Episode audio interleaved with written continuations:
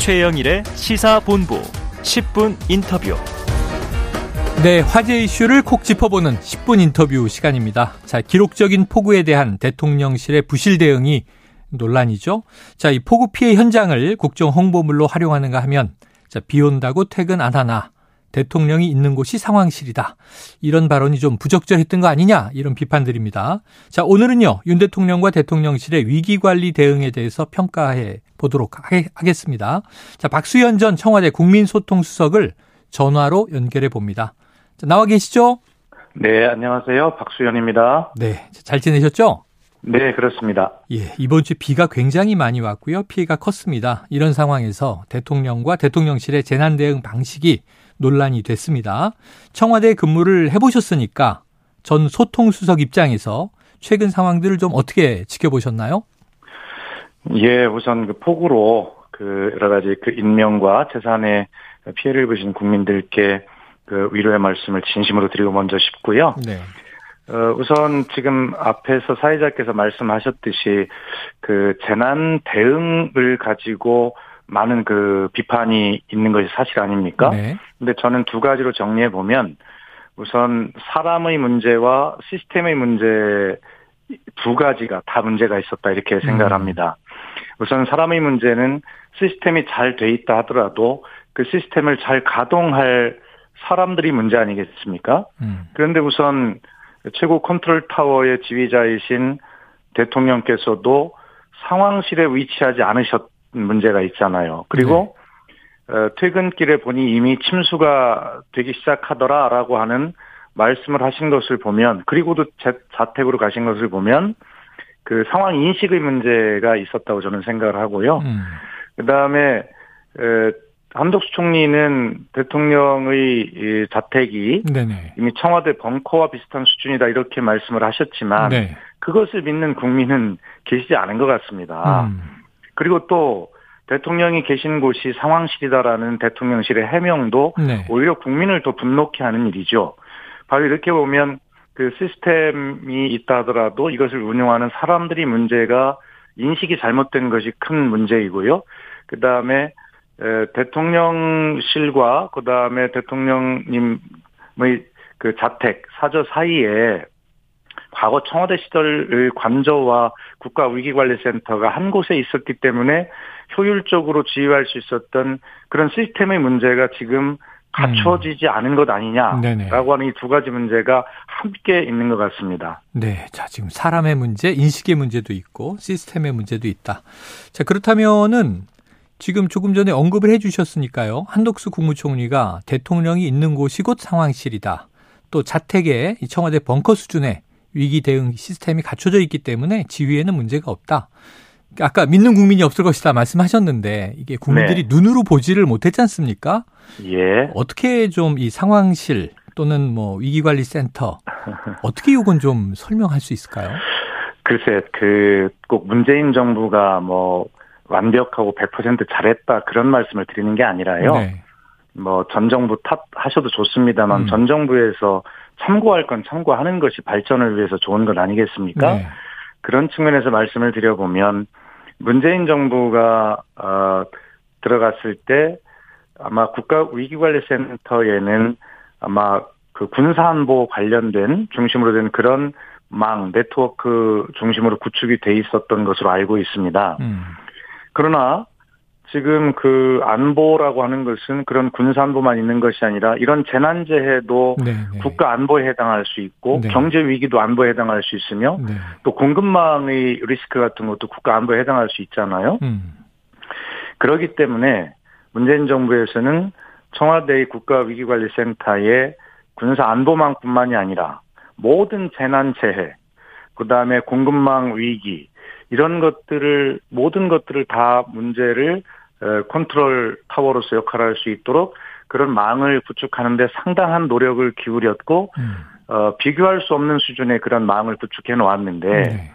이 청와대가 용산으로 이제 대통령실로 옮겨가면서 이 망이 안정적으로 이전이 되고 작동할 음. 것이냐라고 하는 그런 문제가 임기 초부터 계속 제기돼 왔지 않습니까? 네 그래 지금 현재 윤석열 정부는 뭐 그런 안보의 공백 없이 충분하게 이전할 수 있다라고 이야기했지만 국민들은 여전히 불안하게 느끼셨을 것이고 또 문재인 정부도 그것이 기왕에 결정된 것이니 안전하게 잘 이전이 될 수 있도록 최대한 모든 협조를 다한 것으로 제가 알고 있거든요. 그럼에도 불구하고 그렇게 심혈을 기울인 종합적인 국가위기 관리의 네트워크가 대통령의 자택에 구축이 돼 있다? 그걸 음. 믿을 국민은 네. 없으시죠. 네. 하여튼 요번을 계기로 어쨌든 벌어진 일은 국민께 점검을 해서 사과를 드리면 될 일이고요. 그 다음에 그걸 반드시 이런 시스템의 위기가 오지 않도록 음. 시스템의 분리가 오지 않도록 그렇게 빨리 바로잡아야 될 일이라고 생각을 합니다. 네. 그러다 보니까 최근에 뭐 고 노무현 대통령의 또 재난 대응 어록도 많이 회자가 되고요. 또 2020년 8월 4일 당시에 문재인 정부가 호우 대응을 하는 모습하고 이 최근 네. 한덕수 총리 주재 긴급 상황 점검 회의 모습이 비교되고 있기도 한데 그렇습니다. 자, 청와대에 계셨으니까 만약 네. 가정을 해서 이번 주와 같은 폭우 예보 또 폭우 상황에서 박수석께서 대통령실에 계셨다. 그럼 대통령과 대통령실은 어떻게 대비하고 움직였을까요? 예, 우선 다 예고가 되어 있는 것이기 때문에 예, 미리 국가위기관리센터는 가동을 하고 있었을 것이고요. 네. 예, 그리고 어, 모든 지휘 라인 선상에 대기하면서 그 폭우의 흐름들을 잘 보고 그건 기본 아니겠습니까? 음. 그리고 어, 대통령께서 어, 직접 어, NSC를 주재를 하셨어요 그 당시에도 네. 예, 국가위기관리센터에 바로 도착을 하셔서 청와대는 관저와 국가위기관리센터가 거의 같은 공간에 있는 것이니까요. 1분 거리라고 예. 하죠. 그렇습니다. 예, 그런 것이고 또 그 당시에는 국무회의에도 아마 국가위기관리센터에서 했던 것으로 저는 그렇게 기억을 하거든요. 음. 그런데 그 당시에 공개됐던 사진은 그렇게 대통령을 중심으로 아주 짜임새 있게 모든 장관들, 관여자들이 아주 꽉 들어찬 그런 아주 짜임새 있는 대응 모습을 한 장의 사진으로 볼 수 있는데 이번에는 대통령은 안 계시고 한덕수 국무총리가 뭐 한 두세 명의 참모와 함께 음. 이렇게 전화로 뭐 대응하시는 요 이런 사진이 공개가 됐더라고요. 그 두 사진이 사실은 비교할 수 없는 그러한 모습을 사진 한 장으로 다 비교가 됐다 이렇게 보고 그렇기 때문에 국가 재난, 국가 위기에 대응하는 정부의 또 대통령의 인식, 그다음에 시스템의 가동 이 두 가지가 다 문제가 있었다라고 제가 서두에 그렇게 네. 지적을 했던 것입니다. 알겠습니다. 자, 폭우 피해 대응에 있어서 이 대통령실이 논란을 스스로 자초한 것 아니냐 이런 평가를 들었던 첫 번째 지점이 있습니다. 국정 홍보물로 내놓은 한 장의 사진이었습니다. 뭐 카드 뉴스다 해서 나중엔 없어졌는데요. 대통령실의 홍보 시스템 어떻게 보십니까? 우선 두 가지를 지적하고 싶은데요. 계속 이제 사진이 논란이 되지 않습니까? 네네. 대통령께서 해외 순방을 가실 때 뭐 준비하는 그 모습을 두 장을 공개를 했는데 컴퓨터 화면이 비어 있었다거나 음. 그다음에 들고 계시고 보시던 서류가 뭐 백지였다. 그냥 백지였다거나 음. 뭐 이런 모습들 그리고 에, 낸스 펠로시 미 하원 의장이 방한했을 때 연극인들과의 만남을 네. 하셨는데 뭐 그 만남은 좋습니다만 음. 그 대화의 모습이 그 대통령께서 혼자 일방적으로 말씀하시고 연극인들은 고개를 숙이고 뭐 듣고 있다던 음. 이런 그렇게 보이는 사진의 공개라든가 네. 또 특히 이번에 그 정말 그 참사의 현장 그 사진을 가서 홍보 라고 그 사진을 선택한 것을 보면 아니 어떻게 대통령께 짐이 되기로 작정한 어. 분들 아니면 어떻게 이런 사진을 선택을 할 수 있는지 네 그것은 상식적으로 납득이 되지 않는다 음. 이런 말씀을 드리고 싶고요. 그 다음에 대통령실에서 어떤 사안이 발생했을 때 뭐 홍보든 대응이든 하는 것을 보면 저는 지금 시민사회 수석께서 그런 일을 감당하는 아. 기능을 하시는지는 몰라도 네네. 저희 때는 홍보 수석, 제가 국민소통 수석이었잖아요. 네네. 제가 말씀을 드리고 대통령의 메시지를 정말 어떤 진실하게 그리고 틀리지 않게 그 다음에 국민 눈높이에 맞도록 하여튼 진심을 다해서 전달하려고 노력을 하는 것 아니겠습니까? 근데 음. 시민사회 수석께서 주로 나오셔서 대언론 창구를 하시는 걸 우리가 볼 수 있잖아요. 네네. 그러면서 말씀에 많은 또 국민적 분노를 일으키는 말씀을 하셨단 말이에요. 지지율 하락이 야당의 악의적 공격 프레임 때문이라든가 이번에 폭우가 대통령이 비가 온다 그러면 퇴근을 안 하냐라든가 네. 뭐 이렇게 국민적 눈높이에 전혀 맞지 않는 말씀을 홍보 수석이 아닌 시민사회 수석이 나와서 대국민 소통 창구를 하는 것 이게 맞는 건가요? 저는 음. 글쎄 현재 기능 배분이 어떻게 돼 있는지 잘 몰라서 결론적으로 네네. 말씀드릴 수 없겠습니다만 적어도 대통령의 진심 어린 메시지가 국민에게 제대로 전달되고 있지 않은 요 홍보 시스템의 문제도 좀 바로 잡혀야 될 것 같다. 이 두 가지를 함께 지적합니다. 네, 시민사회 수석이 주로 이제 언론 대응을 맡고 있는 이 시스템 기능에도 네. 좀 문제가 있는 것 같다. 아. 그렇습니다. 자, 아까 언급해 주셨지만 이게 강승규 시민사회 수석이죠. 비가 온다고 해서 대통령이 퇴근을 안 하나 이런 발언이 또 논란이 됐고 부실 대응이다 이런 이제 비판들이 있습니다. 어, 왜 시민사회 수석이 언론 대응을 하는 건가? 처음에 이제 대통령실 그 수석, 비서관 뭐 발표할 때 이, 어, 홍보 기능을 맡는다는 얘기를 하긴 했어요. 그럼 아, 왜, 예. 예. 그런데 왜 홍보수석실로 이게 통합되지 않고 이원화돼서 네. 좀 다른 이야기를, 그러니까 메시지를 이제 이중으로 낼 수 있는 위험을 스스로 자초한 것인지 음. 혹시 그런 이유가 있, 있을 만한 이유가 짚히는 게 있으십니까? 아니 글쎄 저는 지금 제가 사회자께서 말씀하신 대로 초기에 윤석열 정부가 그런 시민사회 수석실과 홍보 수석실의 기능이 네. 뭐 그런 내용이 있었다는 말씀을 저는 잘 모르는 내용이고요. 네네네. 어쨌든 그래서 현재 기능 배분이 어떻게 되어 있는지 모르겠으나 음.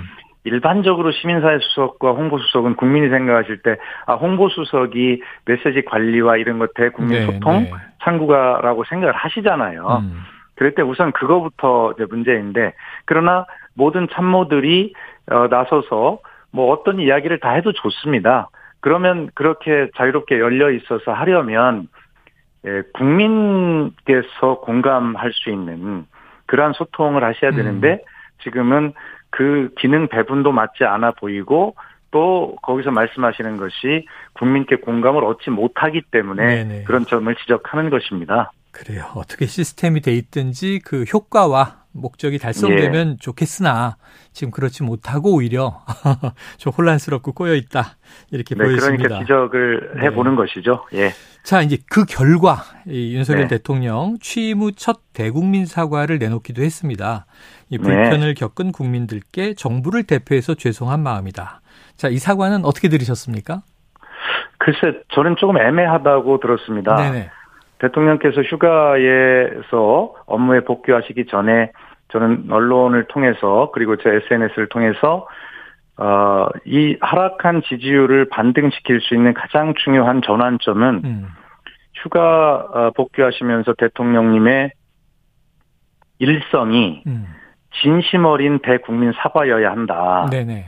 예, 그렇게 제안을 드린 적이 있거든요. 네. 그런데 그런 제가 생각하는 그런 진심 어린 대국민 사과에는 한참 못 미치는 것이 네. 아닌가 이런 생각을 하고요. 예, 지금 그 인적 쇄신을 뭐 이야기를 합니다만 인적 쇄신 이전에 예, 대통령께서 대국민 사과를 하셔야 된다는 것은 우선 최종적으로 다 국정의 책임은 대통령이시니까 당연히 네. 제 책임입니다 하는 그런 태도를 보여주시는 것이 국민적 공감을 얻을 수 있는 일이기 때문에 그 말씀을 드린 것이고요. 음. 두 번째는 지지율 하락의 상당 부분이 대통령 스스로 어, 자신과 또 대통령의 배우자인 김건희 여사님께서 관련된 그런 일들이 상당히 많이 관여가 돼 있지 않습니까? 네네. 그런 부분들을 가지고 대통령께서 그런 사과를 하셔야 맞는 거지. 그런 대통령과 그 김건희 여사님께서 관여된 일들로 하락된 측면이 있는데 그것을 참모들이나 인적 쇄신을 음. 통해서 해결하는 것은 맞지가 않은 것이죠. 네. 그래서 저는 대통령님의 진심 어린 사과가 국민적 공감을 얻을 때 이 지지율 반등의 모멘텀이 될 수 있고 음. 그리고 나서 참모들도 내각도 정신을 차려서 평정심을 찾고 하다 보면 인적 쇄신은 그렇게 크지 않아도 어 뭐 갈 수 있지 않겠냐 이런 말씀을 저는 여러 차례 드린 바가 있습니다. 네. 아까 지적해 주신 비판의 연장선상인데 대통령은 이렇게 이제 첫 사과를 했는데 또 대통령실은 이게 사과가 아니다. 이렇게 이야기를 했다가 또 혼란이 초래됐고 이제 사과다 뭐 정리가 되는 과정이 있었습니다. 근데 그 사과가 네. 대통령실의 해명이 저는 윤석열 정부에서 가장 좀 지적하고 싶은 게 왜 자꾸 대통령실의 해명이 자꾸 더 문제를 어렵게 네네, 만드는지를 네네. 모르겠어요. 대통령의 그 말씀이 사과가 아니다라고 굳이 그러면 사과를 언제 하시겠다는 겁니까? 네. 예, 하여튼 좀 대통령실의 해명이 저는 좀 어, 문제를 더 어렵게 수렁으로 만드는 것이 아닌가라고 하는 생각을 갖게 되고요. 대통령실의 좀 메시지가 좀 간결하고 어, 좀 이렇게 진심이 담겨 있으면 좋겠다 하는 생각은 전임 제가 담당 참모로서 어, 진짜 그런 생각은 좀 많이 네. 들더라고요. 예. 자, 이제 다음 주가 되면 뭐 월요일이 이제 8.15 광복절입니다만 또 윤석열 네. 대통령이 취임 100일이 다가옵니다. 네. 자, 취임 100일 만에 지금 지지율이 이제 20%대 낮은 지지율이 지금 어, 나와 있어요. 네. 여러 가지 이제 지지율에 대한 또 논란들도 있는데 한국갤럽이 지난 9일에서 11일 조사한 윤석열 대통령의 국정 운영에 대한 이제 내용을 보면 긍정이 25%, 부정이 66%. 자, 자세한 내용은 중앙선거 여론조사 심의위원회 홈페이지를 참조하시면 되고요. 이 지지율은 어떻게 보고 계십니까? 예, 통상 그 이번 폭우처럼 그 재난재해의 위기나 안보의 위기나 코로나 위기나 이런 위기가 강화되면 국민들은 좀 힘을 모아주시는 경향이 있습니다. 네네. 에, 그런데도 여전히 에, 좀 반등의 기미를 보이지 않고 좀 그냥 정체되어 있는 느낌이죠. 음. 음, 그것은 아마 제가 말씀드린 대로 어, 국민의 마음을 좀 어루만질 수 있는 대통령의 말씀, 진실한 말씀 이런 말씀으로 어, 좀 반등의 포인트를 마련해야 되는데 이런 위기 상황 속에서도 이 지지율은 정체하거나 아니면 이준석 대표의 가처분 신청이 인용 결과가 네. 어, 나오게 되는지 여부 어, 그리고 그 이후에 또 이준석 대표가 어떻게 반응하는지의 네. 여부 음. 여당의 그래서 내용이 어떻게 되는지가 여전히 지지율 하락의 가능성을 내포하고 있는 요인들이 남아 있다. 네, 네. 그리고 지지율과 가장 관련된 것은 본질적으로 경제입니다. 음. 그런데 이 경제 상황은 지금 전문가들 견해에 따르면 적어도 내년 상반기, 후반기까지도 그 어려워 보인다라는 것이 일반적인 관측 아닙니까? 네. 그런데 지금 윤석열 정부가 그런 대외적으로 어, 환경적으로 지금 미치고 있는 경제 위기에 대해서 그것을 극복할 의지와 능력이 있는가에 대해서 음. 국민들은 지금 아직 신뢰하지 못하고 있는 것 같습니다. 네.